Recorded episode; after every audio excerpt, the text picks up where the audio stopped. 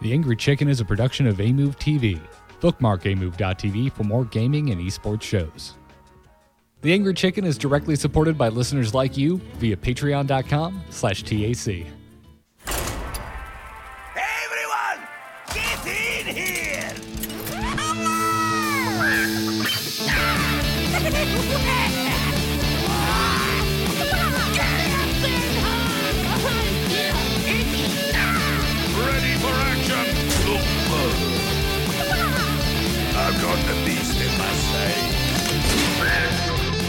Podcast about Hearthstone, Heroes of Warcraft. This is The Angry Chicken.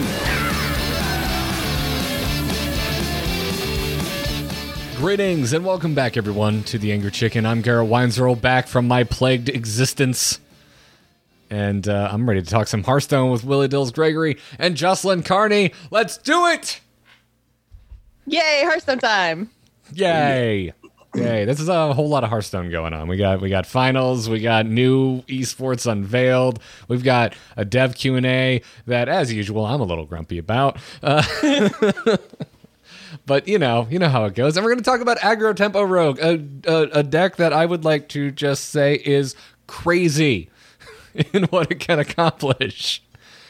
Um, Yeah, but it's really good right now. Yeah. and I I crafted an all golden version of it. what? Yeah, I have an Who's all the gold version of 1% a now? top tier meta deck. That's All right, let's crazy. just uh, just for a let, so we're not talking about the deck. We're just talking about your old all golden version of it. Did you just happen to have a golden I, Myra's well, I had a lot around? of it already. Okay. I had uh I had Leeroy Golden. I had I remember Leeroy Golden because you crafted that the first time you hit Legend off of your Yeah. Yeah. I distinctly So I remember had that. that. I already had a golden uh, Edwin VanCleef, Okay. and I cracked golden miscreants. Uh, and then I just needed to craft like Well, I'm thinking about the really expensive cards. What oh, I about needed to craft golden preps. Was like the only thing I didn't have. you? Already had Myra's the Unstable other stuff is Element. cheap, right? You already had a golden element, Myra's Unstable Element, Yes, I also What? cracked. Yeah, I cracked the golden Myra's last. and Captain Greenskin, golden I cracked. crafted that gold. Okay, that one I all crafted right. golden. I had that non-gold. Okay, all right, okay. Well, still, that that dude, that's a that's a serious list of just golden legendaries I already happen to have on hand. It just took, yeah, I know. It just took me. I literally like one one legendary I had to craft, and then the the preps were painful because they're both epics. Yeah. But I was like, they're preps. One day they'll go to the Hall of Fame, and I'll get this dust back. Right? I love That's, that. That's true. I was just gonna say, oh, they're probably gonna rotate them out, but then I'm like, oh, but then you get the dust. yeah. Yes. my good. brain went to they're always going to be good. So who you know, at least you'll get use out of your shiny cards. I love that you go straight to they're going to the Hall of Fame one day, and I'll just get Yeah. my dust Yeah. back. I mean, Inevitable. they've been around forever, and they've always been good. So. yeah, they Yeah. have. That is that is very freaking true. Um, but there's quite a bit to talk about, and and Dills, we got it. You have a hard out uh, for once, so let's do, dive right into this week's Hearthstone news. Good news, everyone! We made it. We're here. We stand at the precipice of the final HCT finals, kicking off this Thursday. yeah. And I have one this- question for you two. Who'd you pick? Uh, I picked Viper.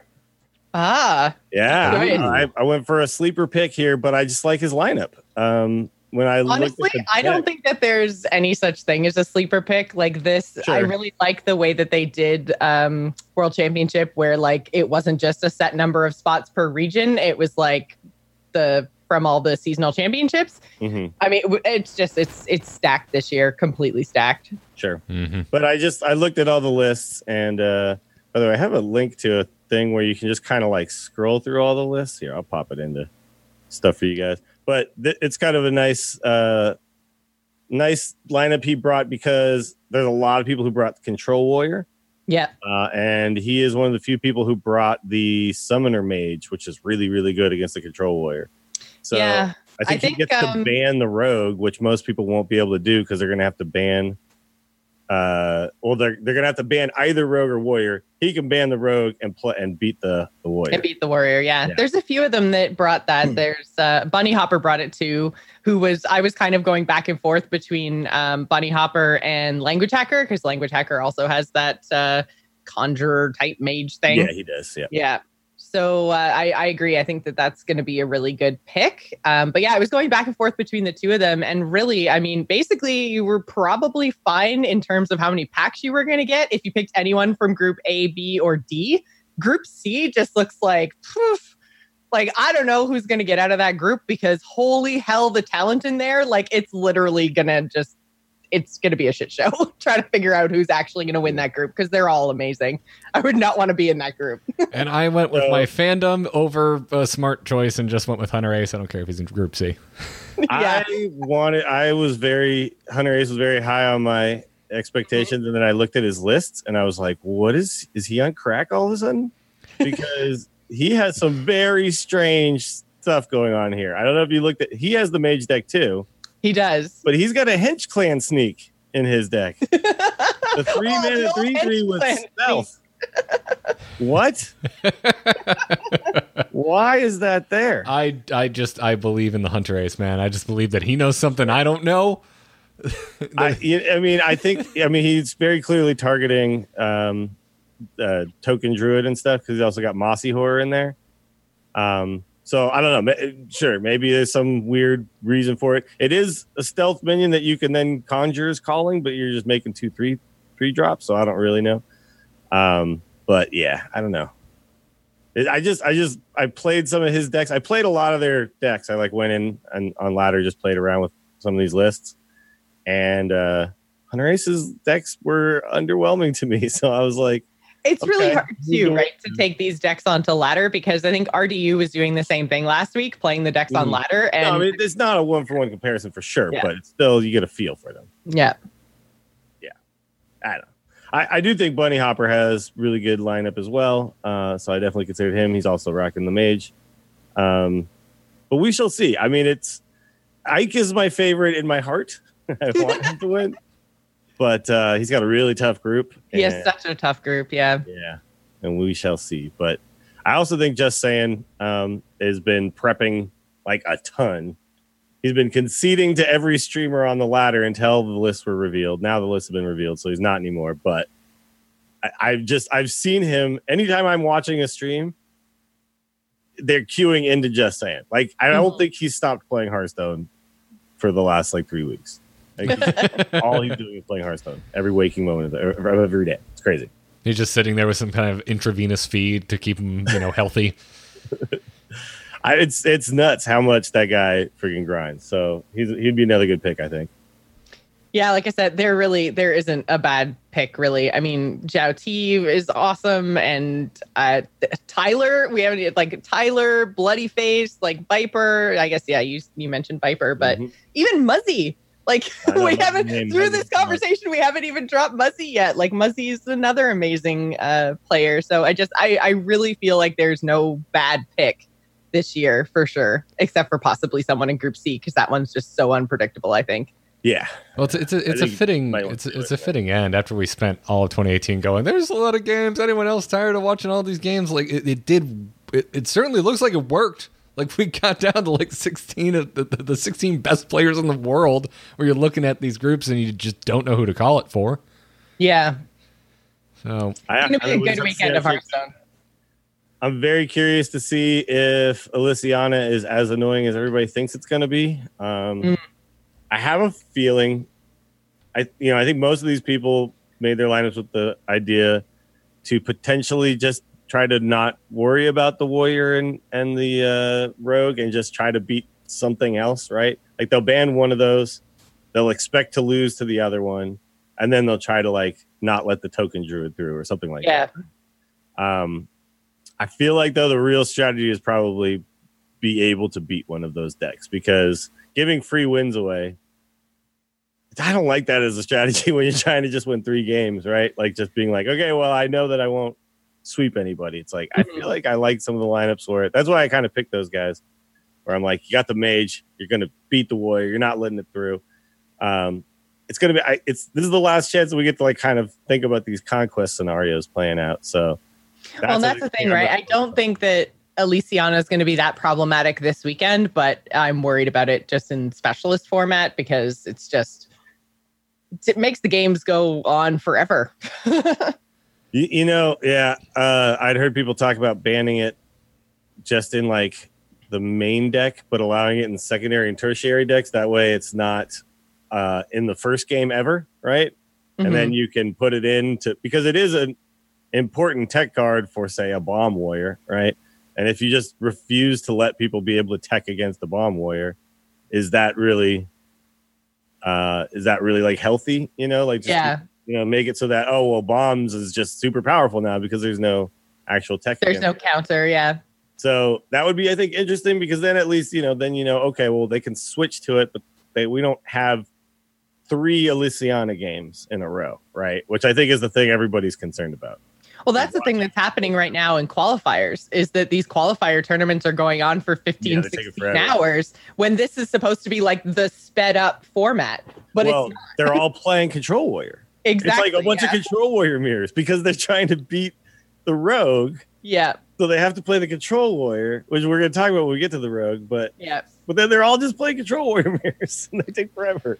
yeah. Yeah, I mean, I, we haven't seen a balance update yet. I would assume that we're going to see one at some point. We have a Q and A to talk about in a bit too, but I wanted to kind of get all the esports stuff out of the way. and We still haven't discussed Grandmasters, um, and and Elysiana got brought up. So to jump ahead to it, they said that the concerns are noted and she's being monitored, which we're used to hearing that from from the team. Um, but I'm not as annoyed by it as I used to be because they have made faster changes uh, in in with recent sets.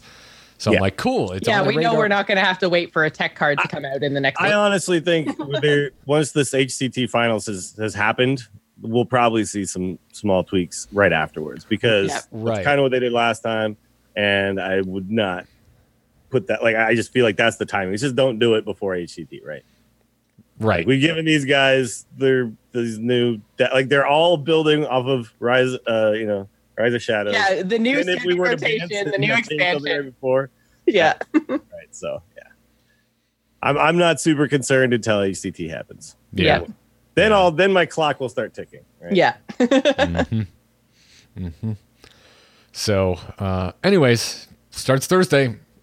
Going to be a lot And of good it's Hearthstone games to 9 watch. p.m. until 9 a.m. every night because it's in Taiwan. Yeah, because it's in Taiwan. Yeah. Yep. So, you know, wake up and watch the VODs or like what I'll probably do is I'll like put it on as I'm going to bed and then I'll like watch whatever I missed in the morning or whatever. I won't care that much until it's really down to the top eight and stuff. But Yeah, it's kind Mm-hmm. of. I mean, like you want to see your favorite player play, but then yeah, once Yeah. they're out, then it's just so much Hearthstone. I just I kind of tune in and out and semi pay attention and then yeah. Yeah, yeah. Um, I will not be staying up all night to Yeah. watch it. anyone who's listened to me talk about any esport at all knows I've been on a StarCraft 2 kick again like crazy, and I just I, all I want to watch is Korean StarCraft 2, and I just don't. I can't watch that live. So I'm I've been very I've been re uh, trained to just consume my esports via VODs anyway. So this is fine. I'll just get up and it's it's cool too because I can like ask for recommendations. Like, hey guys, what should I absolutely watch? And then I'll just go hunt it out. the other thing about being able to watch the VODs is like there's so much skippable stuff in Hearthstone, I find. Yeah, there's a lot of downtime in between matches and stuff. There too. is, yeah. And all those little uh, videos that they play, like Mm. the the questions with the devs and the casters and stuff. I mean, they're fine. I don't love them, but they're fine when you see them the first time. But then they play them 20 times over the course of a day, and you're just like, no more, please, no more. I can't take it. It's as bad as commercials. Um, Yeah. A lot of Yeah, that stuff is so like you can skip those in the VOD. yeah, that's that's the kind of thing that like when you're there watching it in person, hanging out with friends, it's not as apparent. But when you're at home on the couch, you're just like, let's move on. yeah. But uh, you know, it's, it's, it's a live event. You know, you got to fill time somehow. So it kind of goes with the territory. But, Uh, before we move out of esports, um, a lot of Grandmasters announcements have come out, including all of the America's Grandmasters, save for the six- 16th spot, which is going to go to whichever America's player has the best placement uh, in the final HCT finals. Which is the same in Europe and um, APAC as well. They all Yep. have, each region has a spot reserved for the highest finishing player in Yep. HCT World Championship. Yeah, so we now know how players were selected, sort of.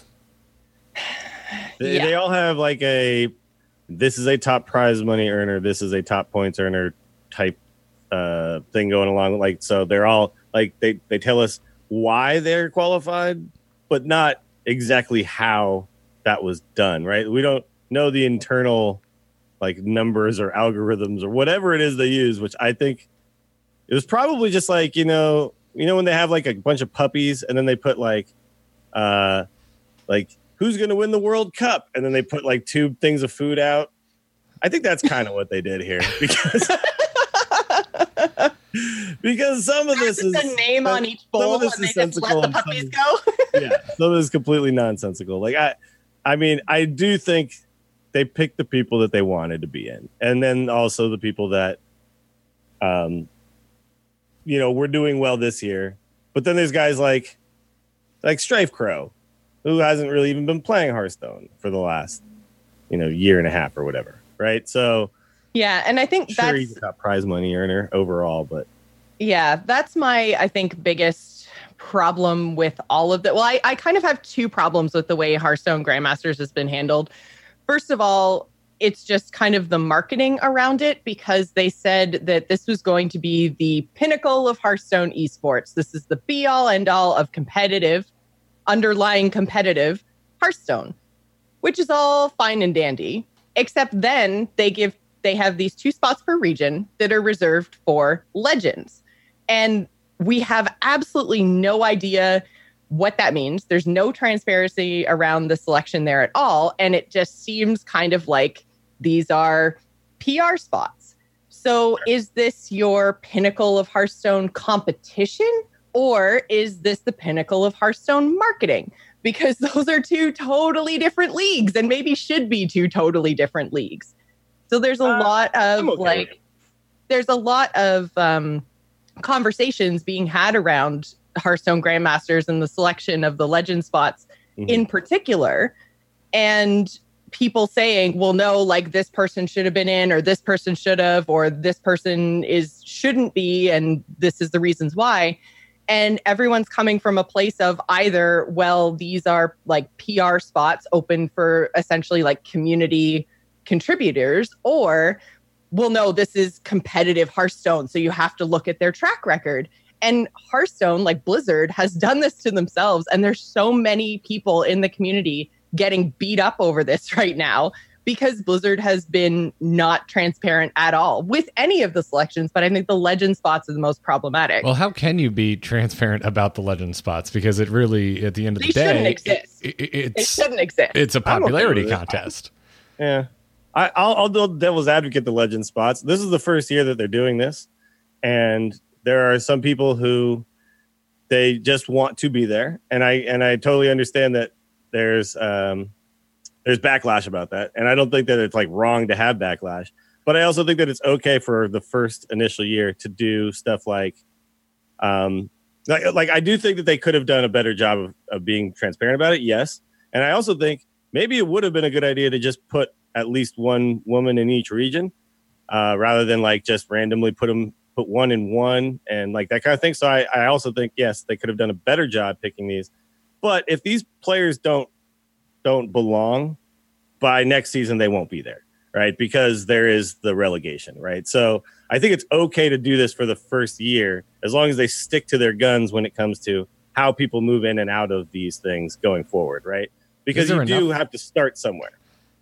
Yeah, but we also, I mean, we had the the debate on if there is enough relegation, which Well, sure. That uh, that's that's a separate debate, but I mean, like the relegation exists, and so they need to like. yeah, but I think if I see it as a don't, don't belong. They will be the ones relegated. yeah. I just see it as an additional piece of of causing the friction, or the, that is like the, discussion around this. Like we were already loo- looking at this with an eyebrow raised when they said more info to come that it will include your your the the best players and your favorite personalities. And I'm like all right invites. They're going to do invites. This actually isn't strictly a competitive uh, uh, tier um, which you know it, at a certain point I don't know like the, I, I feel like conversation just boils down to it's their prerogative to do whatever the hell they want with their competition and whether you like it or not is is up to you personally and it actually hasn't unfolded so this might end up being one of the better Hearthstone tournaments we've seen.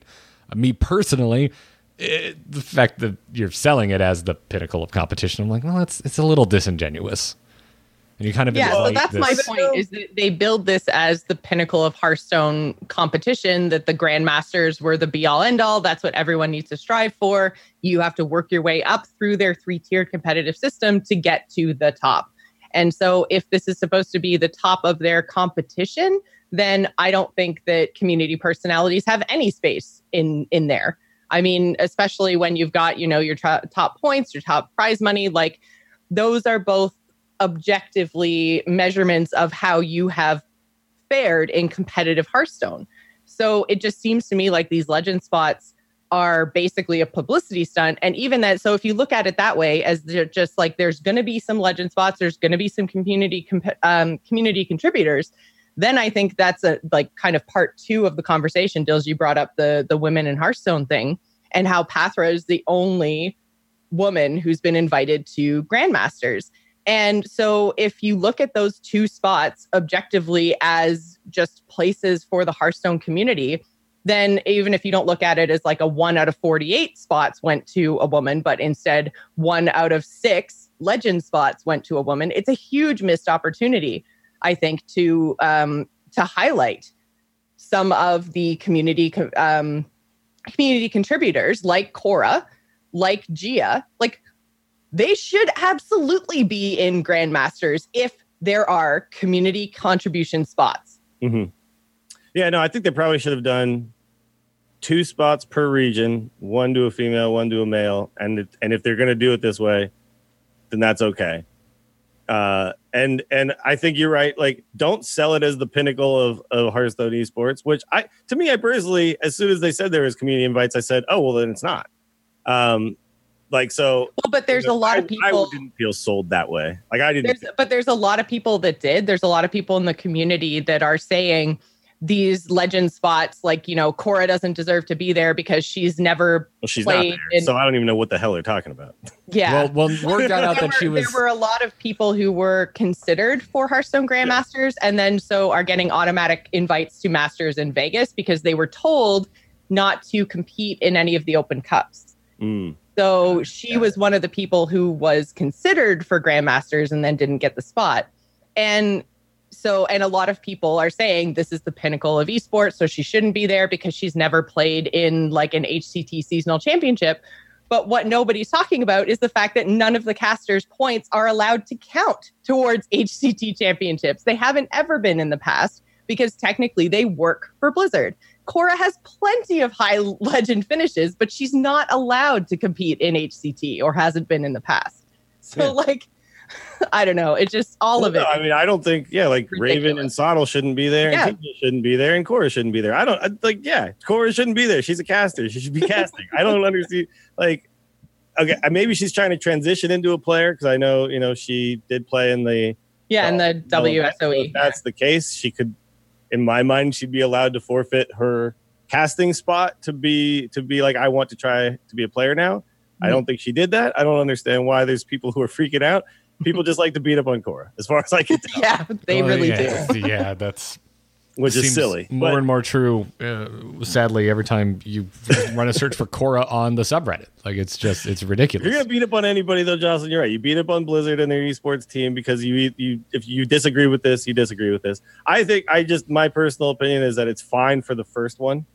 It's fine for the first one where you have to start somewhere and you're initially starting with this. And this is what they decided to start with. But it's like if you if you now put these rules into place and you allow people to attempt to qualify, uh, then please don't ever then go back and be like, you know what, we actually do want to put uh, Pathra back in, even though she was, should have been relegated, or we do want to put Zalae back in, even though you know because we just want him to be there. If that starts to happen, then I will, yes, I will like quit Hearthstone esports and be like, this is stupid.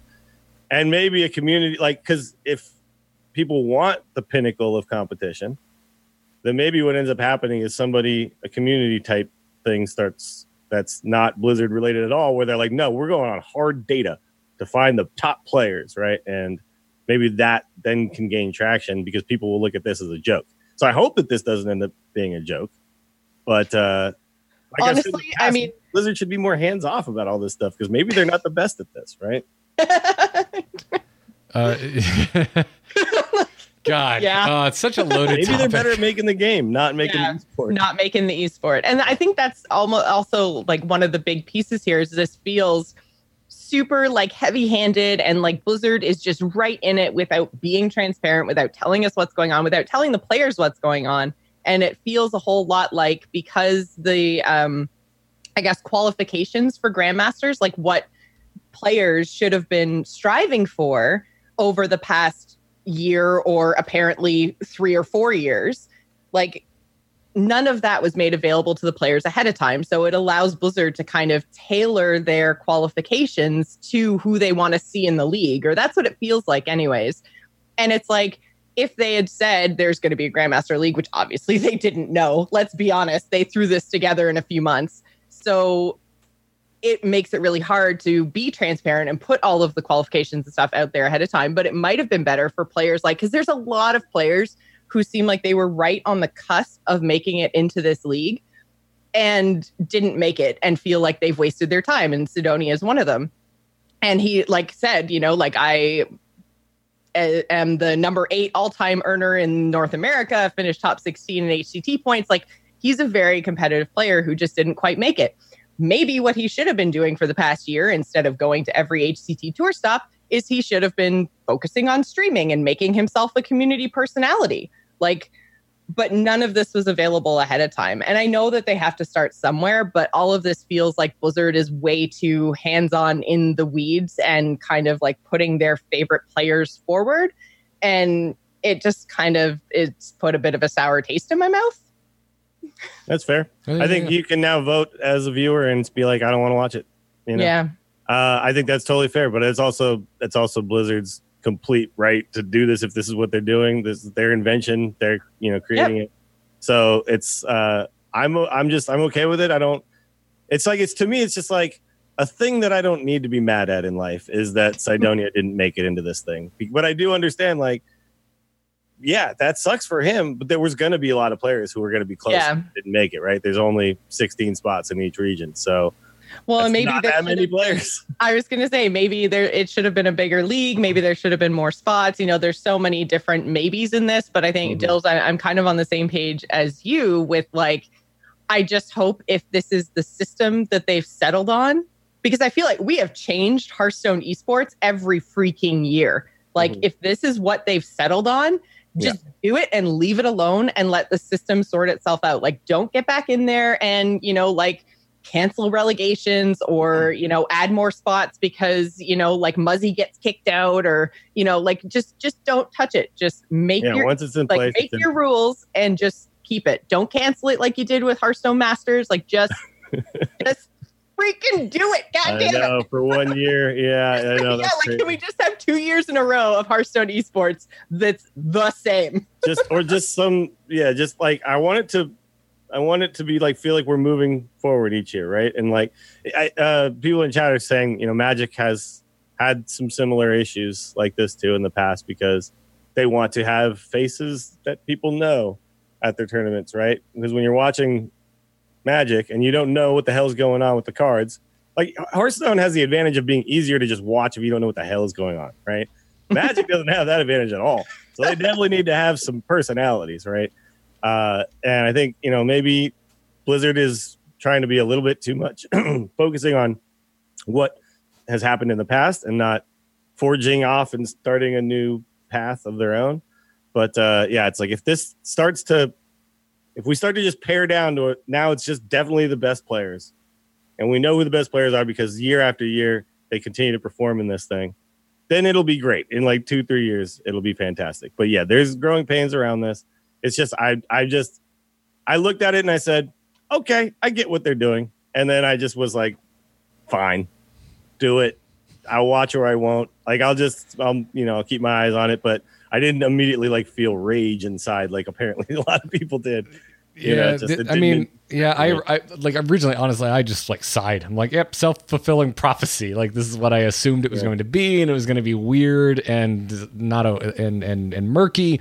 Um, and this is more or less where we have found ourselves. Uh, but yeah, I mean, I'm in the same boat as where you two are ending up, which is, well, let's just, I guess, see where we go from here because this is what's happening. The only thing I'm like truly mad about is the rampant sexism that is being levied at people like Cora, who I'm using as an example because uh, well, I follow her on Twitter and I've seen a lot of comments from her in recent days about all of the crap that she's been getting as a result of this, which I just think is unacceptable, and we should be better better than this as a community and as gamers. Yeah. You know, I, I heard people saying, well, she took like a, a man spot or whatever. Like, all that stuff is stupid. These are legend spots. They're not man or woman spots. They're just legend spots. Uh, but the fact of the matter is, without the legend spots, if it was pure competition, there would be zero women in here. So, uh, I don't know. Like, it's it's whatever. Like well, the whole that's like that's a whole there. that's a right? whole other conversation that I really don't think that we need to get into No, right now no. because you have a hard out time. Sure. But the entire women competing in esports thing is a whole beast in and of itself. Oh, and for sure. I mean, Yeah. you guys can totally hit me up in the Discord if you want to have this conversation because I have many, many thoughts on it. But uh, yeah, Yeah, but I, I think my it's my not- preference now have is been- not the time. yeah, one woman, one guy for each of the legend spots, and then just and you just kind of understand what's going on. That would have been sweet, but it's not what happened. Yep. Weird stuff. I guess we'll see how Grandmasters plays out, and I guess also see if we stick with something for more than a year. Time will tell. And it's very weird on like the eve of the HCT finals, which it looks like it's just going to kick ass.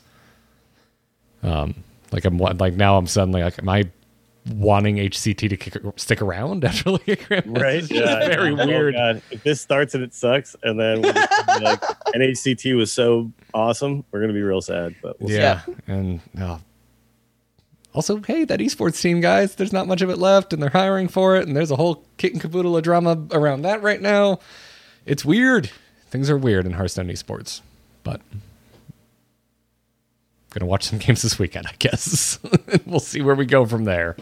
Um, let's talk about the game itself because there was a Rise of Shadows developer Q and A conducted on the official forums uh, just yesterday.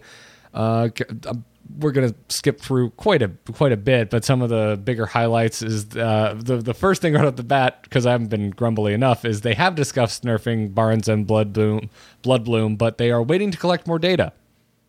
And I just go, what? Well, Barnes has been around forever. I think its data should be fairly solid there. The, the, the, I think the problem is we're collecting more data. The data isn't really the issue on the win rate of Barnes. It's on the win rate of Barnes on four or Barnes on three. Uh, I don't know if they're looking at the right data, right? Because Barnes being in your deck may not make your your deck have like a super high win rate, but Barnes on three makes it so we didn't play a game of Hearthstone, right? And Mhm. so yeah, it's stupid. I think the Blood Bloom thing is fine. I know people are freaking out about this Blood Bloom deck. Um, I played some of it in Wild, and you know, you just I, I think it loses to a lot of stuff. I really don't think it's that crazy. Sometimes it goes off, yes, but when it goes off, isn't that kind of what Wild is all about, right? Like when I when I look at it and like something crazy happens or whatever, I'm like, that was sweet. And it doesn't feel to me like the Naga Sea Witch thing where it's like it's happening every freaking game and it's insane. Um, maybe if they wanted to nerf something, they could nerf that new card or something, make it cost more health. I don't know. I think it's fine. But yeah, Barnes, yes, let's change it. It's it's at that point. Like they've changed things in the past because it feels bad, even if Yeah. the stats are like, no, it's fine. It, it, it's it's in a acceptable margin of error for win rate. It's not, you know, degenerate. Um, Yeah. But we've we've seen cards like Barnes changed in the past for the exact reason that you know feels bad. So why are we still having this conversation with Barnes? Yeah, it's just time to do something, right? Like, can we just stop talking about it because it's not there anymore? Mm-hmm. Yeah. Just nerf it to six mana and no one will care. Yeah, Right? like even even even though I agree with it, like I agree, like I'm with everyone who's like, ah, Barnes comes down and I hate this game, and I'm like, yeah, I'm with you, I do too. But really, at the top of it, I'm just sick of talking about Barnes. Can we just nerf him and move on with our lives? Yeah, exactly. Um, yeah. Uh, Hall of Fame cards are brought up. They say replacements for Hall of Fame cards are done internally, and they should come out before the next expansion. So some more Okay. replacement cards on the way. One mana give me a random thing, or or what? What's Druid gonna get? Right, because they just lost a card. Uh, Well, Druid ramp was brought up and said that we will see more ramp in the future, but, I, but it wasn't brought up like connected to this, so I don't think they're talking about replacement for Hall of Fame cards. Okay. So maybe something that gives you a treant. Yeah, that's what I'd guess too, right? Yeah. Yeah, One mana two two. yeah, it could be. It could be. I mean, it couldn't be. That actually too- wouldn't be a bad card because right now the token druids are literally only playing the single one drop, the little acorn guy, acorn man. Yeah. Yeah. By the way, that's my new thing now. Is whenever I don't remember the name of a card, it's just whatever the thing does, plus guy or man or dude. so you got banana man, acorn man. Acorn Man. yeah, Good. it's just too many cards now to remember all their freaking names. No, no totally. I, mean, I was alwa- always bad at it anyway. Like Yeah. I think it was after um after Naxxramas. It was just it was I'm done. It, I, I will describe a card by Right mana cost on. and stats.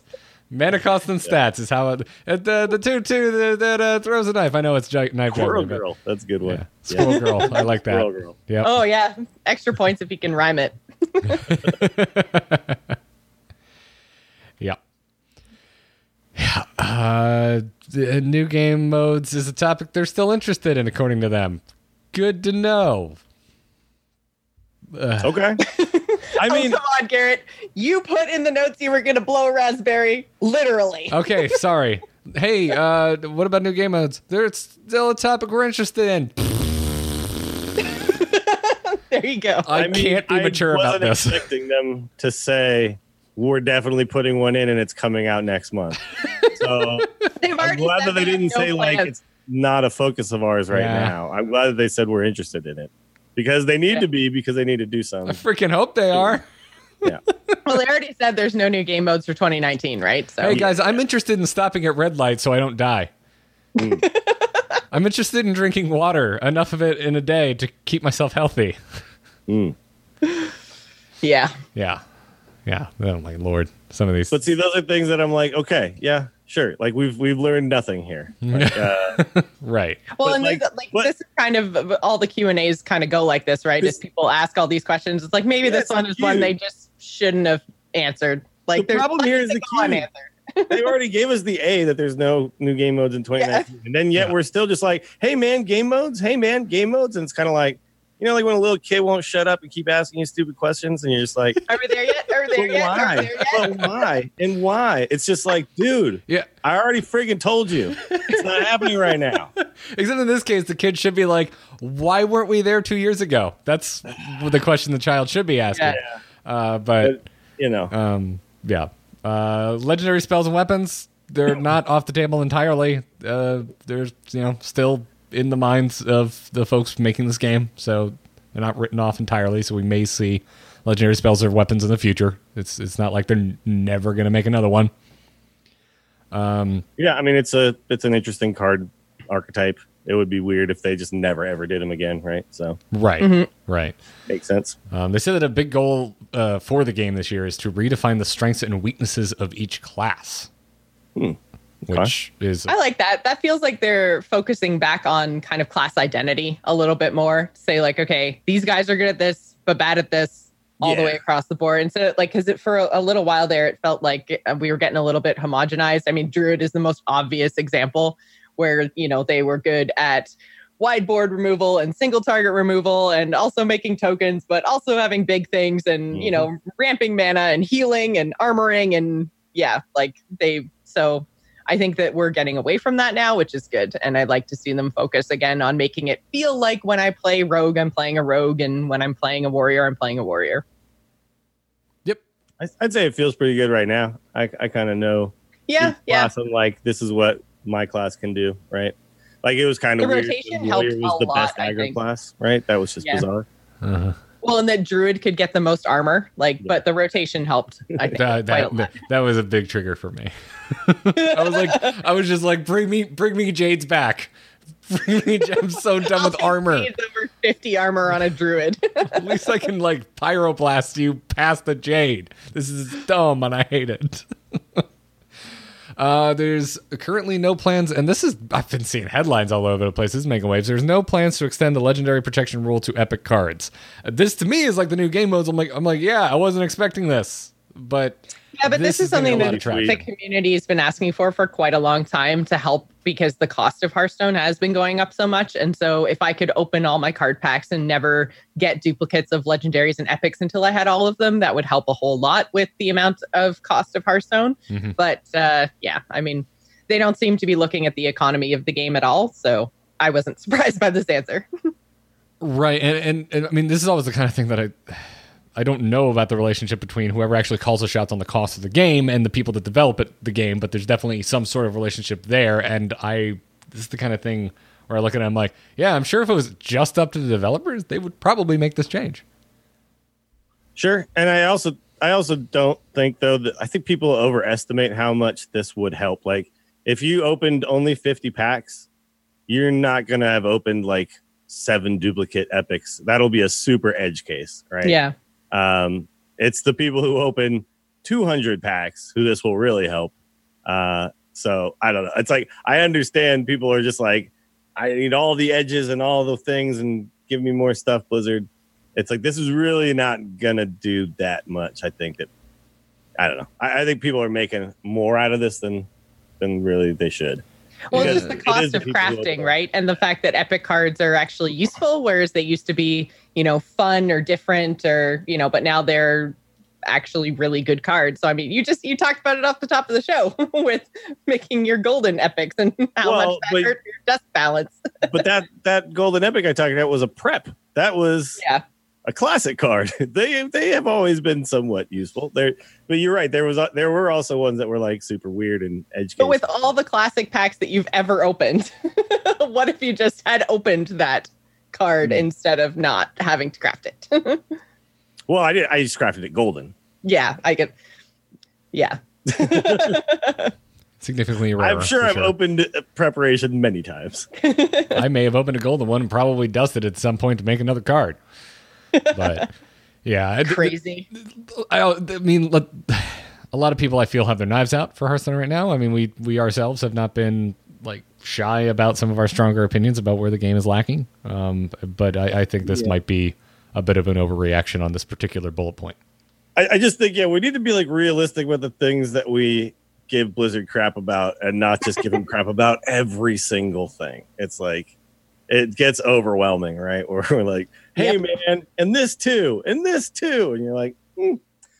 like I, they have given us a lot more. I mean, they literally just gave us a whole bunch of packs of all the standard stuff just for like logging in each day, right? Um, my and and I was actually on my free to play account the other day, and I was like, the biggest thing that they gave me is the build a deck function with the cards that I have that allows me to just say I need to get this priest quest done, and I have this limited collection, and I just say build a deck, and it builds me the highest win rate deck with the cards I have, and then I can actually win.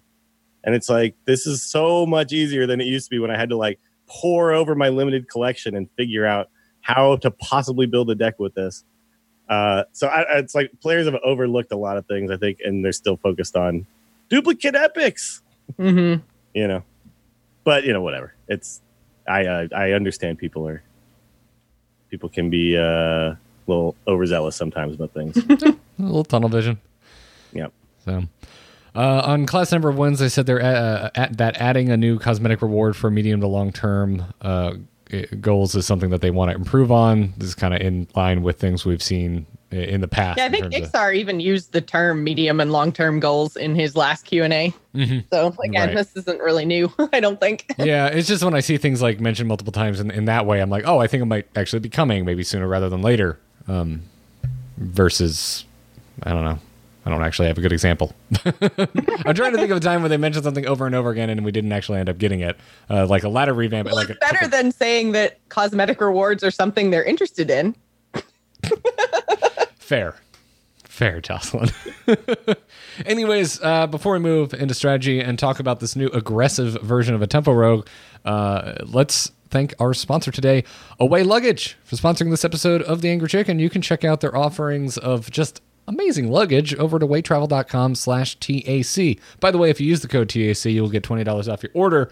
Um, if you're unfamiliar with Away, uh, it, I mean, again, it's just very nice luggage. Uh, the, and also, if you are like us and like to play games while you are traveling, both sizes of the carry on, the carry on and the aptly named bigger carry on, have internal batteries for charging. You can get roughly five iPhone charges out of these internal batteries. Um, and also, by the way, I, when they said they were internal, I'm like, oh, they they must be stuck in the suitcase. They don't. They pop out very easily. It's super convenient to charge these things the night before you go. You don't have to like roll your bag over to the closest like outlet to charge it. I it. totally thought that's what I had to do, and my suitcase was sitting in my living room, and Yeah. then Yes. yeah, I was like, You oh can wait, take it there's a out, put it in your little back pocket. button. Yep. yeah, yeah. also, you are required to take them out if you uh, check them, right? Is that what it is?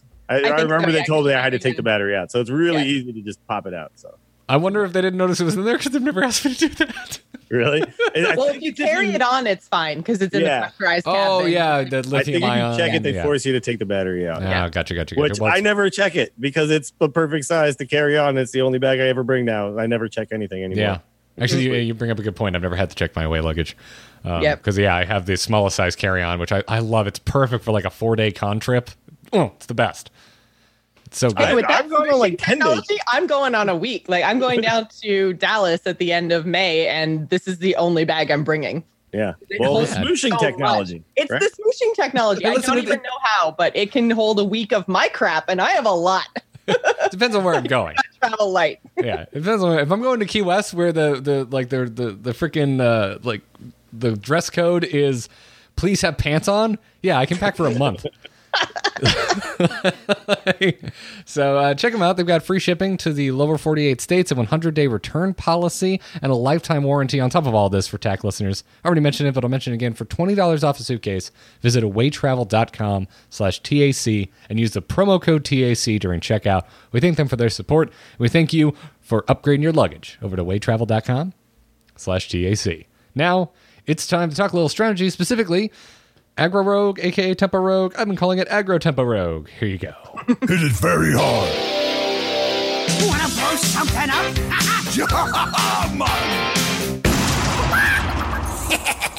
Time to pay! So, Dills, in your words, uh, this is the deck that is kind of dictating the meta. I think Yeah. we should call it Ag Rogue. Agrogue? Aggro. okay, sure. This this, Te- this deck Temgro. is. Uh, Temgro Rogue. How do we put aggro and tempo together? Can someone? I mean, it does generate a lot of tempo though, and the tempo then turns into face damage very quickly, and then it also Yeah. has a way to burst you down. Yeah, depending on what fan site you're looking at, this may be called aggro rogue. This may be called tempo rogue.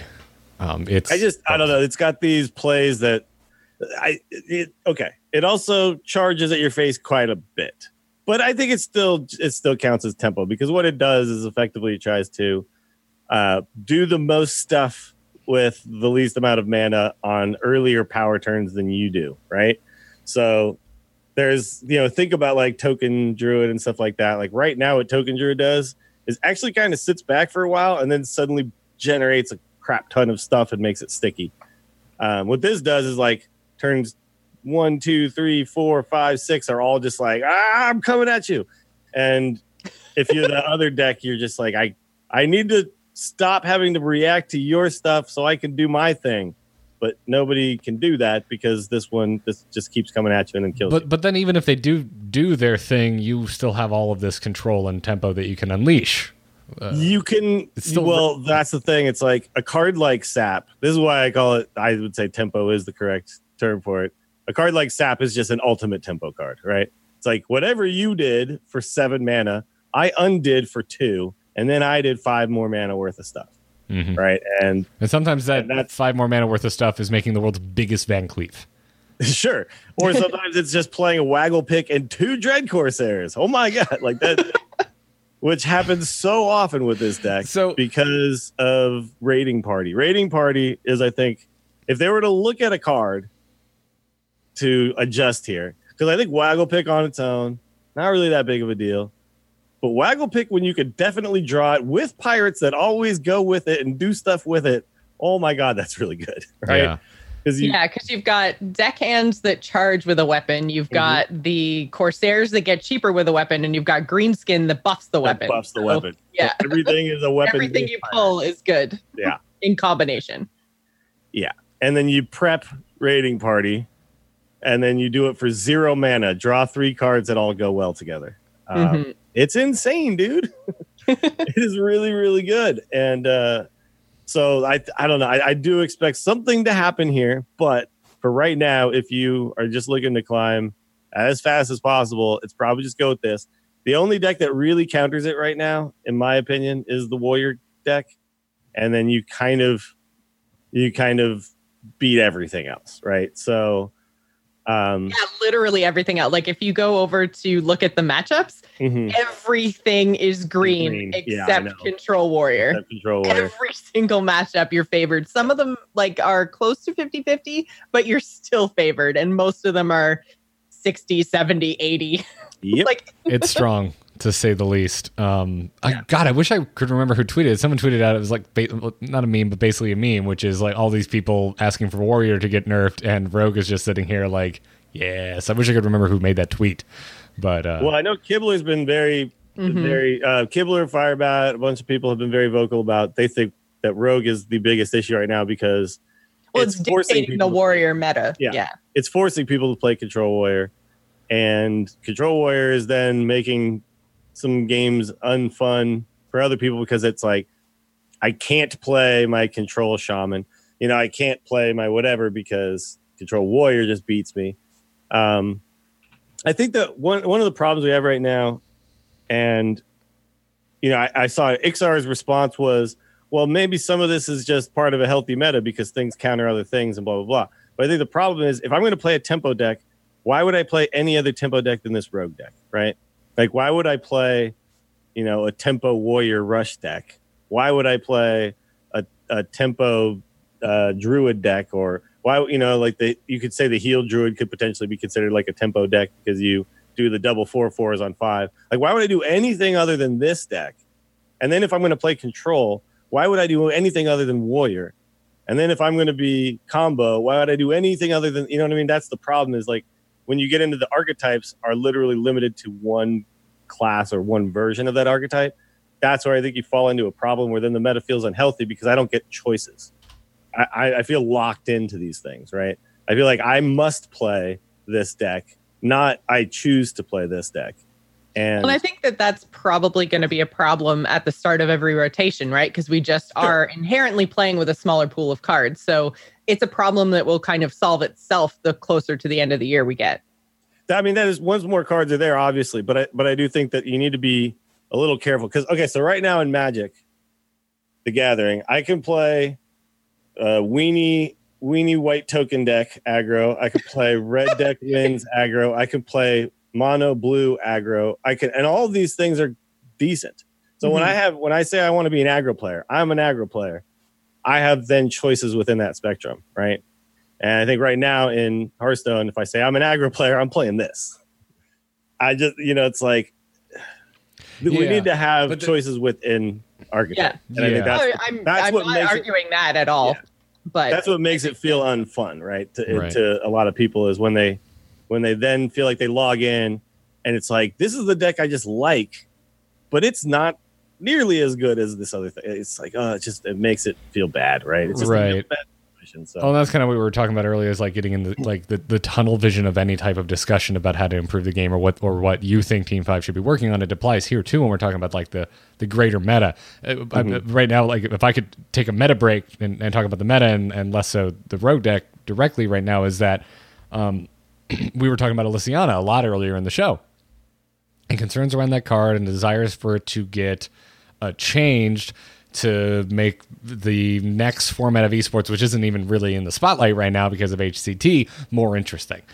But uh, so so what's what's the issue? Is Elysiana the issue, or is the power of warrior the issue? And if the if the answer comes up, the power of warrior, well, what do we do? Because if we nerf warrior, suddenly this rogue deck just starts running away uh, Yeah. entirely, like it already pretty much is. Um, and so there's just three things very quickly that all kind of interlink with one another. And you've got folks like you've got Hazard in the chat room who's like, oh, but the bigger issue with like yes, having few cards at the start of the of a of a rotation is an issue, but then we also get into the discussion of the problem of classic and basic cards and their power and how the meta do, as much as it changes, it doesn't change enough with each rotation because those cards never change. Um, and he's not wrong. No. I mean, look at this deck and tell me that one of the like one of the biggest things that's making this deck go is Leeroy Jenkins, right? That card will never go away. One of the biggest things making this deck go is Edwin VanCleef. That card is not going to go away. Preparation, and backstab, and backstab, and shadow step. Like, how much of this deck is classic cards? And Yeah. then, you know, and Dread Corsair and Captain Greenskin. Then you just throw in, like, we just make Waggle Pick, and we're like, oh my god, look at how all this came together. Yeah. you know. But like Um, some of this, like Captain Greenskin, I look at as someone who hasn't seen a lot of him in standard and go, cool, it's really cool that this card is seeing a lot of play. I know he's all over the place with freaking pirate rogues in, in wild, but if you've only been playing standard, you probably haven't seen a ton of him. So that's kind of neat that Captain Greenskin is back. But yeah, you look at something like Leeroy and you're like, yeah, how many times have I heard have I died to Leeroy? Yeah. Yeah. That's it's we, it's it's, been overplayed. fine. I don't know. It's just uh it's just I think the other the other cards are probably the issue, and I think that we should be rotating some classic stuff. But I agree. real I agree. quick though, we should probably talk about the actual strategy of playing this deck. Uh, Yes, yes, hit them you in the face with your waggle pick. That's probably a lot of damage. So yeah, so uh, when you're going second, there's actually a lot of differences in your mulligan, right? Um, so when I'm going first, I'm looking for like Hench Clan Thug. I'm looking for like you're always looking for Miscreant. I mean, that's just that card is insane. Uh, and you're always looking for Raiding Party. But when you're going first, I'm also looking for like Hench Clan Thug. I'm looking for Backstab, South Sea, that kind of stuff where I can then kind of start the train, right? And get you know get the train moving. And then when you're going second, you're kind of like looking for these combo pieces. So Edwin VanCleef, still evil miscreant because coin miscreant on two is just insane. Uh, and then like I also like to keep things like SI and stuff like that. But you're kind of like looking for a big spiky turn going second, and first you're kind of looking for do stuff each turn, run you over, right? Mhm. Um, one thing to be a little bit cautious about, by the way, because this deck is so meta defining, is don't make a big VanCleef while you have a waggle pick out and it's your only minion. Just don't do just don't do that. Everybody is running double ooze right now. Uh, and you put a So make bunch sure of cards. you're careful with your waggle. Be careful with your waggle pick, guys. Yep. uh, keep it in your pants. But yeah, it's uh, it's if you if you put a bunch into a VanCleef and then they destroy your waggle pick and you lose the VanCleef. It, really it, it most likely safe in the mirror matchup. Like that's The- yeah, actually, the mirror used Yeah. to be running the the rogue deck itself used to be running oozes. Mhm. Then people realized, no, I don't need to counter your stuff. I just need to kill you. So Yeah. I, I just put in all the stuff that does the so, stuff I so want. this right? was this was a deck I've been meaning to play and just hadn't gotten around to. And when you posted in in in our our, our Slack that we use to, to play in the show, Dills, that you wanted to cover this, I'm like, oh, thank you for reminding me. I've been wanting to play this. Uh, and I go in for my first game. Uh, it's against another rogue, and I uh, I had the coin, and uh, God, I wish I could remember all the cards I had, but I opened with a 12-12 VanCleef. Like it was just stupid. and I had my waggle pick out because I was like, "You're a rogue. You don't have ooze." And there's a couple things you'll notice about this version of the deck too. It is not running like Blink Fox and uh, the Here. new the new pirate, the new four three pirate, and it's not running the Vendetta. Yeah, Vendetta. Yeah, that's that's the one where I was like, oh yeah. Well, I guess I mean with how aggressive this is, you don't need Vendetta. That still doesn't mean that. Uh, I, but I was talking to someone uh, over the weekend. I think while I was playing WoW, and they're like, hey, what do you, what do you think? Are you, you enjoying Hearthstone right now? I'm like, well, I've been enjoying Tempo Rogue. I wasn't playing aggro yet, and I'm, and we got onto this conversation about just how insane of a card Vendetta ended up being. Like, it's still a really good card, but it's just unnecessary in this archetype.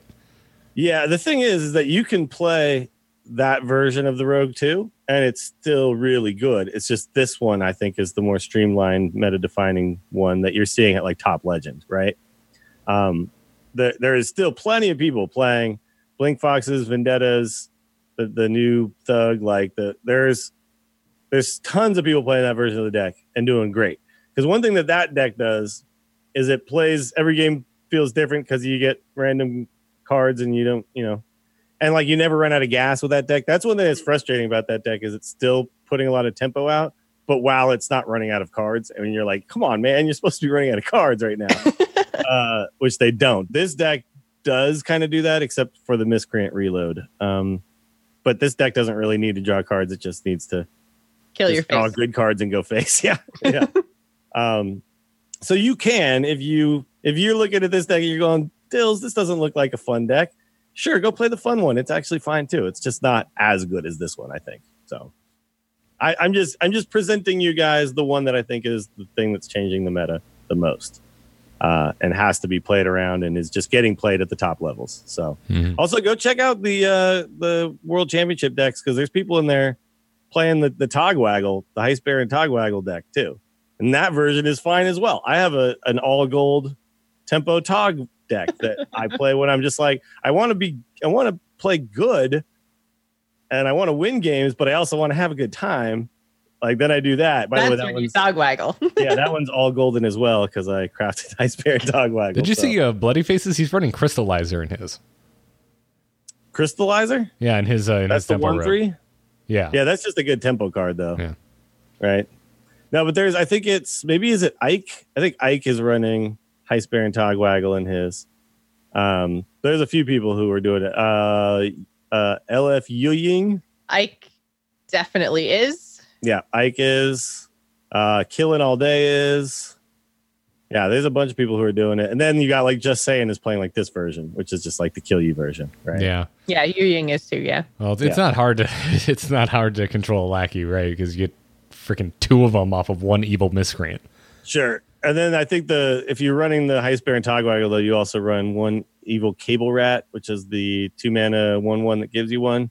So you have like multiple ways to get them. And then Uh, Ike isn't. It looks like. Oh no, yeah, yeah. Sorry, Yeah, he is. I wasn't looking at. Yeah. Cla- I was looking at class cards. Never he's mind. also got like the the Hench-Clan Burglar and Vendetta and all that because those that Yeah. deck is a little more like sustain.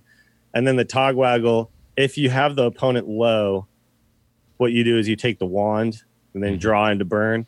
If if you're in kind of a mid rangey tempo battle and you're trying to battle for the board, you take the cra- is it the crown, the one that makes two legendaries, right?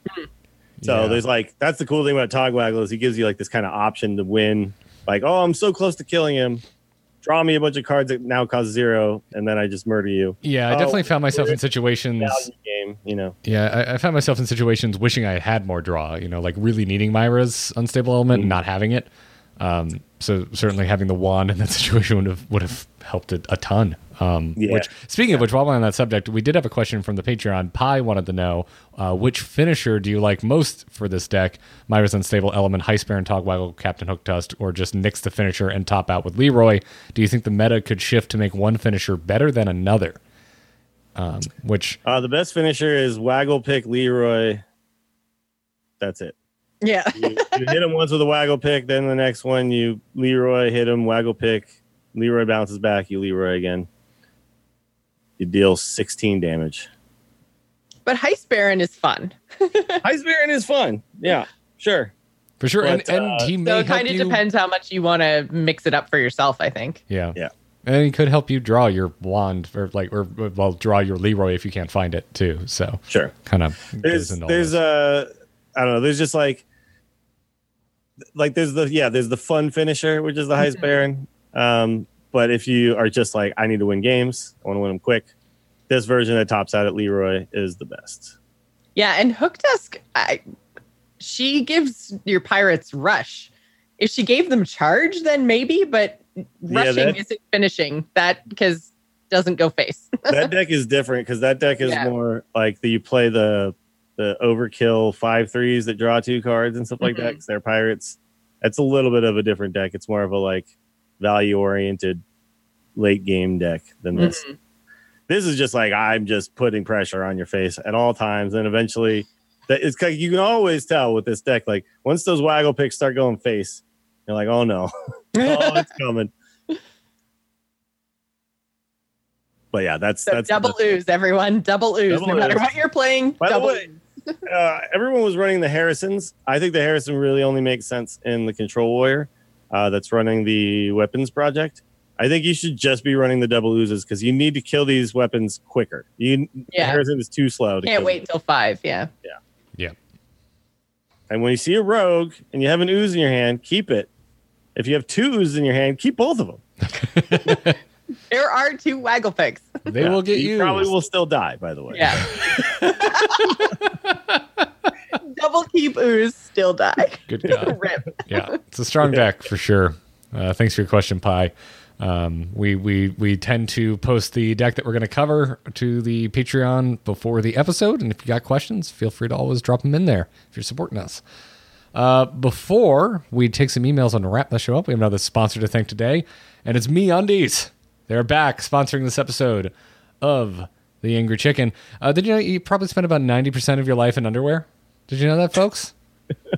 you know, I'm not, I don't want to speak for everyone. That seems like us. Yeah, that seems like I believe that fact. Yeah, but so I mean, you owe it to yourself, right? You want to you want to make sure that you're wearing the softest undies in town. And MeUndies has got you covered because they use the coveted micromodal fabric, which is a full three times softer than cotton. I think it should be the the plot of the next Indiana Jones movie. They're they're trying to get the micromodal fabric. That's that's the MacGuffin. That's it. That's it. Okay. Uh, I used the word coveted. It just made me think of it. It was, it was dumb. Oh, I see. I'm the only person who found this interesting. Also, you mentioned Harrison, so it's in my brain. I'm, that's where I am now. They are, are also the go-to for the softest loungewear on the planet. I can confirm. I have a pair of MeUndies. I call them pajama pants because this is what I've always called them. They are super soft, and if I had enough of them, they would be the only things I would wear. I would be that person in line at the grocery store in my pajama pants because that's just how damn comfy, comfy my MeUndies pajama pants are. and they have super awesome patterns. I have pink ones with llamas that are working out. like it doesn't Oh. get any better than that. That sounds lovely. I just got the llamas too. I love Yeah. the llamas. Yeah, they're they're They they're, got little sweatbands on. they're so happy. They're so happy. They're also you know it's it's inspir- they're inspirational llamas. They're reminding you, hey, you're super comfortable. Go work out. I figure, see, they're working out, so I don't have to. Oh, okay. I mean that's another way you could take a take a read on the super soft underwear covered in working out llamas. That's just logic. yeah. Exactly. Wonderful. Uh, uh, you know, I didn't think of this as a side effect of MeUndies sponsoring the show, but we are all now collecting the same types of underwear. we can match. Yes, only no one should ever be aware of it unless we tell them on this podcast, which will move Probably the tell them on the this time. Yeah, yeah, exactly. so go check them out. MeUndies.com slash TAC. You can get 15% off your first pair, of free shipping, and a 100% satisfaction guarantee if you're a first-time purchaser. Just by going to MeUndies.com slash TAC. Again, 15% off your first pair. Go check it out. You also get free shipping. You get that 100% satisfaction guarantee over at MeUndies.com slash TAC. That's all you have to do to get the most comfortable undies you're ever going to put on your butt. Go check them out. We thank them for their support. And now, let's take an email or two. Hello? Hello, it's me. Hello? Um, just quickly, do you get my message? Yep. Oh, Hello, brother.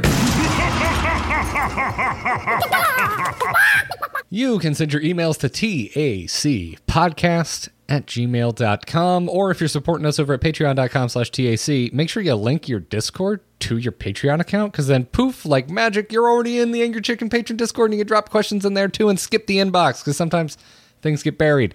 Uh, Shujinko did exactly that and posted to our Discord and said, I know classes in Hearthstone have different mechanics, but what if they also had additional special resources, e.g., warlocks having soul shards from deadly or friendly dead minions, rogues having combo points for each card played, warriors becoming enraged below half health, so on and so forth. I know this might complicate things beyond the intent of making it easy to get into card game, but it's always fun to think about. What do you think? Um, you are digging up things that I haven't thought of since the very early days of the game, like being in Hearthstone beta. Because yeah, I definitely had these thoughts. Do you guys remember when we thought we were getting like a different form of mana in Mean Streets Yeah. of Gadgetzan? Mm. Because Yeah, there- the, I think Dills, you were really on that with the whole red mana thing. Yeah, it would have been sweet. yep. I think another resource system would be cool. We it's funny though, he brings up all these things that are actually kind of in the game. Warlocks killing like having their own stuff die and it doing things is actually in the game. Mhm. Uh we got the Hir'eek's bat and all that kind of stuff. Um Warriors enraging below half health, that's in the game. Revenge and Mortal Strike. Uh, combo points for rogues, that's in the game. Edwin VanCleef. Um, we just don't have it in like a f- pure form. I'd like where a it baseline. affects mul- like lots of like a currency. Yeah, Yeah. exactly. But I mean, those concepts are there. Um, so I, I Blizzard definitely has paid attention to that kind of stuff. You could Uh, have an I would like to see them expansion. more, though, right? Yeah, you could have an expansion that kind of like double down on this idea. You know, then if it works, you can keep it, and if it doesn't, it'll go away eventually. I, I, A- adding things into a card game that you always have that are not affected by the inherent RNG of shuffling and the way decks work.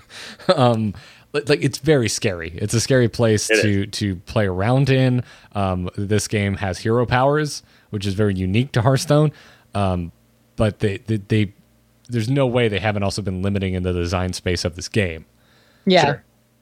yeah, imagine like what they could do if Warlock didn't have tap, right? Mhm. Um, Well, it's like that's why Genn and Baku had to rotate early, right? They manipulated hero powers in a way that started right from the very beginning of the game, and it was way too strong. Yeah, it was too much of a, Yeah. it- it- So- these guaranteed effects. So if you if, if like combo for Rogue was like this baseline thing that Rogue had all the time that interacted with their cards, but was a you know a, a baked in mechanic in addition to the hero power, it would probably just go too far and make games feel too similar between them. I Possibly. think the best way to do it is just per card, right? Like kind of what they do now. But I mean, I would like to see another card that has like a VanCleef style effect, right? Like the more cards you played this turn, like we actually did have another one that was the per card you played this turn, it would dealt damage, right? Um, I don't know if you guys remember that card. It was it was like six mana, five five or something that did that, and people were trying to make decks where they would sh- uh, not shadow step it, but the shadow caster guy that would make a one one version of it. Um, and then you know, I but I, I could see definitely more cards like the spectral pillager. Thank you, Hachikumo. Uh, and then the, you could definitely do stuff where you have like say a dormant card uh like lucent bark for warlocks where like each time something dies it then it eventually comes back to life like I, Mhm. I think you need to do it like on a card by card basis though right not like you were saying as a full mechanic in an entire expansion or something where every card from warlock does this or every card from warrior does this No, but it'd be kind of cool if, like, because I'm thinking I've been playing Ret Pally in WoW, and it would be cool if, like, my cards over the course of the game, like, generated holy power up to a cap of five, and then I had other cards that, like, based on what holy power I have, will do an effect. Like, so power's still capped, but a little more flavor. Sure okay I can dig. Um, yeah, I just uh, like I feel like if if, if Shujinko had sent this question in significantly further after Genbaku rotating out, I'd probably be like, yeah, let's let's try it, man. Uh, but since we're so close to uh, w- what became a pretty homogenized meta, um, I'm I'm pretty like mm, stay away. That's where I, I find myself at the moment. No. Yeah. Uh, Dills, who's our next email from? Uh, let's see. Next email comes to us from Steve C, who says, "Good afternoon, chickens. I am a free-to-play player, and I was wondering which legendary or two you think would give me the most bang for my dust to craft." I think he said he meant bang, but he said bank. Yeah. Uh, I opened two to three so far from packs, including both mage legendaries, and was wondering if you could give me a brief list of your thoughts as to why. Um, well, Elysiana is the neutral one that you know, but it really it's only makes sense in super control decks. And if you didn't open, if you're a free to play player and you didn't open that many, uh, then you might not be able to craft all the dopest control decks. So, yeah, I don't know. It's tricky. Let me look at the list of cards from the new. Um, yeah, because yeah, we're not seeing legendaries really show up across multiple decks right now. Outside of, Yeah. like you said, Elysiana, but Elysiana is still very specific. Um, I'm assuming, yeah, that that he's referring to uh, Rise of Shadows stuff. Yeah. probably, too. Probably. Although, Yes. I mean, if there's some classic ones that he's missing, then that could possibly be a craft. But I mean, I think there's something to be said just for, um, I get uh, Blastmaster Boom. No, wait, Doctor Boom. No, Blastmaster Boom. You're right. Yeah. No, no, no, Mad Genius from uh, from Boomsday. and Elysiana because they're cards that the devs are saying that they're actively looking at potentially to change. So they're super powerful right now. So probably a good craft. And then if they're going to be changed in the near future, you'll get your dust back. So play Hmm. with them now while they're powerful. Then you'll have them after they're changed and you can craft something else. Uh, another one I think that uh, creates a pretty free to play, player friendly deck is Arch-Villain Rafaam. You just build a zoo deck, and it's the only legendary in your deck, and then suddenly you have all legendaries in your deck. Uh, Doesn't that deck also run Soularium? yeah, yeah, but you don't need Um, Soularium in that deck. Yeah, true. it's just chock full of one drops, and then and then one Arch-Villain Rafaam. It mostly like the, for the new cards, it's like Magic Carpet and a bunch of one drops that makes Yeah. the deck go. So. Yeah. Uh, for me, I think the easiest answer, like if you just want a solid deck that you know will be competitive on ladder, uh, Token Druid is just running away with it, and you probably already have Vargoth, so the only other legendary you should make is Stalladris. Yeah, Sludge that is really an good. affordable deck to put together. I mean, th- th- really, the expense comes from the four epics, not from the two legendaries, Yeah. one of which was given to all of us for free. Yeah. Most of the good legendaries we got in this set are class specific, so it's not like there's some neutral legendary that you just want for every class. Mhm. Um, Except Nomi. well, Nomi's Nomi there's a, there's a. Nomi priest out there. It's not really that good though, but it's funny. and that kind of just points the finger at what do you really want to do? Do you want to win a whole lot or do you want to have a whole lot of fun? yeah, I mean, I think the correct answer for this, especially since we're not in a meta with cards like Ganor Baku, where you can just make them and suddenly it just opens up this whole world to you, um, which frankly was a good thing about Genn and Baku, is it really opened up a, a, a large amount of, of budget decks if you've made those two cards. But um, since we don't find ourselves in a um, uh, uh, in a meta like that, is you should go through what is working. If your goal is to win, obviously, if your goal is to be nuts, then I don't know, craft the craziest card you can think of and go have fun with it. Maybe you would like Nomi Priest because that card, that deck is absurd. Um, but if your goal is to win, uh, just do your do your research. Um, and and tools like HSReplay make it really easy because you can like load in your collection and then you can go through and see what you're missing. And the answer may not be a Rise of Shadows uh, card. For me, recently the answer was Captain Greenskin because I just never opened that bastard and and apparently never played decks where I felt he was that necessary. Yeah. Yeah. But It I wasn't have, very necessary for a really long time. yeah, So yeah. But I've been playing. Uh, I've been a total jerkwad on in Wild and been playing Pirate Rogue. And then this, you know, this aggro tempo rogue variant popped up. I'm like, all right, that's it. I'm over the edge. It's finally time to get myself a Captain Greenskin. Uh, because I already had a Leeroy, I already had an Edwin, and that's the only other legendary in the deck. Um, yeah, so I So HS replays your friend. yeah, yeah. I mean, and if you don't, uh, for some reason, don't feel like using it and uploading your cards, it's you know, you know what you have. It's pretty easy to go through, and look at what archetypes are doing well, what interests you, and see what you are actually in the ballpark of completing. if you're talking pure legendary, by the way, though, from any expansion forever, if you don't have Ziliax, you need to grab Mm. Ziliax. Mm, very good point. Yep. That is Yeah. literally in 50% of all just decks. Just all decks. I, Yeah. bel- I believe I skipped over because the show went a little longer than I expected. But the, Ziliax did come up in the Q and A, and they said that they're actually really happy where Ziliax is because it's strong, but it doesn't feel horrible when it gets played against you. And I think they're totally right on the money. Yeah, no, Ziliax is, I think, a, a great card. I, I'm happy that it's here. Yeah. It, it gives a neutral heal option to a lot of decks that don't have it. And then it's really cool well, sometimes when you magnetize it to some crazy big mech thing. It's just fun. Yep. Yeah, it's very cool. So best of luck to you, Steve C. And uh, actually, let us know what you went with. Uh, for short replies like that, I always recommend Twitter because it's just fun. Like, oh, hey, rad man, cool. We can reply to you right then and there. But uh, that's going to wrap it up for the show. Keep sending your emails to tacpodcast at gmail.com. If you're supporting us over at patreon.com slash GAC, drop us a question in the Discord. Speaking of patrons, uh, if you like the show and you want to support us, patreon.com slash TAC is the best way to do so. Whether it's a dollar, whether it's 10, whatever works for you, we really appreciate it. And to some of our newer patrons, Chris K. Schmorior is how I'm going to choose to pronounce that, and Joel C.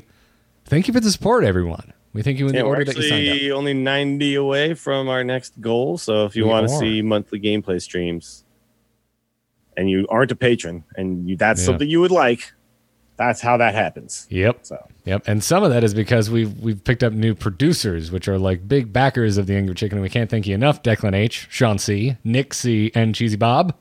yeah, Thank you very much for the support.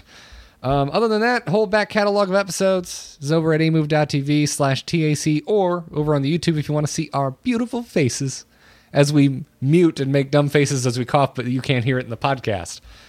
It's, uh, you know, I'm letting you know. That's the real draw Yeah, of watching that's what us people are looking for. in video. Yeah. Crazy cough faces. Yeah, that's over at youtube.com slash AMoveTV. The So I Twitter, just want to see that I'm not wearing a shirt that is uh, acceptable to them, is what they want to see. I saw, dude, I, Even though my AC is out. I and, tuned in uh, last week. Yeah, I was laughing my ass off. I tuned in last week while you were streaming and I was sick. And uh, I, someone was just like, someone needs to get Dill's shirt with sleeve, sleeves on it. And I'm like, dude's AC is broken. Yeah, I live in Texas. I don't wear sleeved shirts. Yeah. Also, yeah, that they must have never tuned in before because honestly, you having sleeves is a, a more of a rarity than you not Sure. having sleeves. Yeah, Yeah. if you live in Texas, you understand. Sleeves are sleeves. Yep. Uh, anyways, Dills, we got to get you out of here. Where can everybody find you? Um, Twitter at Willie Dills and twitch.tv slash Willie Dills where I streams the Hearthstone. Uh, I'll be working today, so no stream tonight, but uh, I should be back the rest of this week. Jocelyn, what about you? You can find me on Twitter and Twitch. I'm at Joss Plays. That's J O C E Plays. I'm Garrett Art on Twitter. All the podcasts are at amove.tv, and I would recommend uh, if you're already signed up to R2T2 stream or feed, Rad, uh, or the old Embrace the Spoilers feed, Rad. If you're not, go subscribe to one of them because uh, we're resurrecting Embrace the Spoilers for the next five weeks to spoil Game of Thrones as it ends. So uh, that's Joss and I, by the way. If you are unfamiliar with Embrace the Spoilers, that's what that show used to be. Uh, this is it. This is the last hurrah for Embrace the Spoilers. So come uh, listen to us be wrong about who's going to die next week. Everyone. Fair. Fair. Probably also wrong because there's more than next week isn't the final episode. Yeah. Anyways, go check that out. Embrace the spoilers. Found wherever podcasts can be found. That's going to wrap it up for this podcast. Thank you everybody for tuning in. We'll see you next week for the next episode of The Angry Chicken. But until then, job's done. Job's done. Job's done. Did Dills freeze? Yes.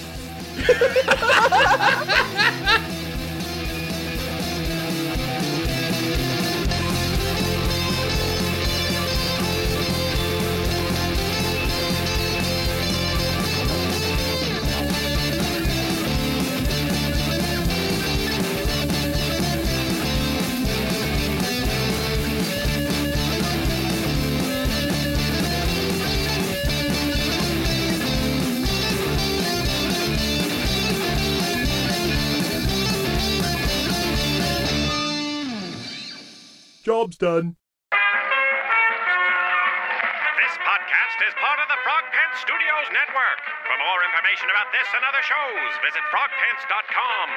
Audio program so good, it's like you're there.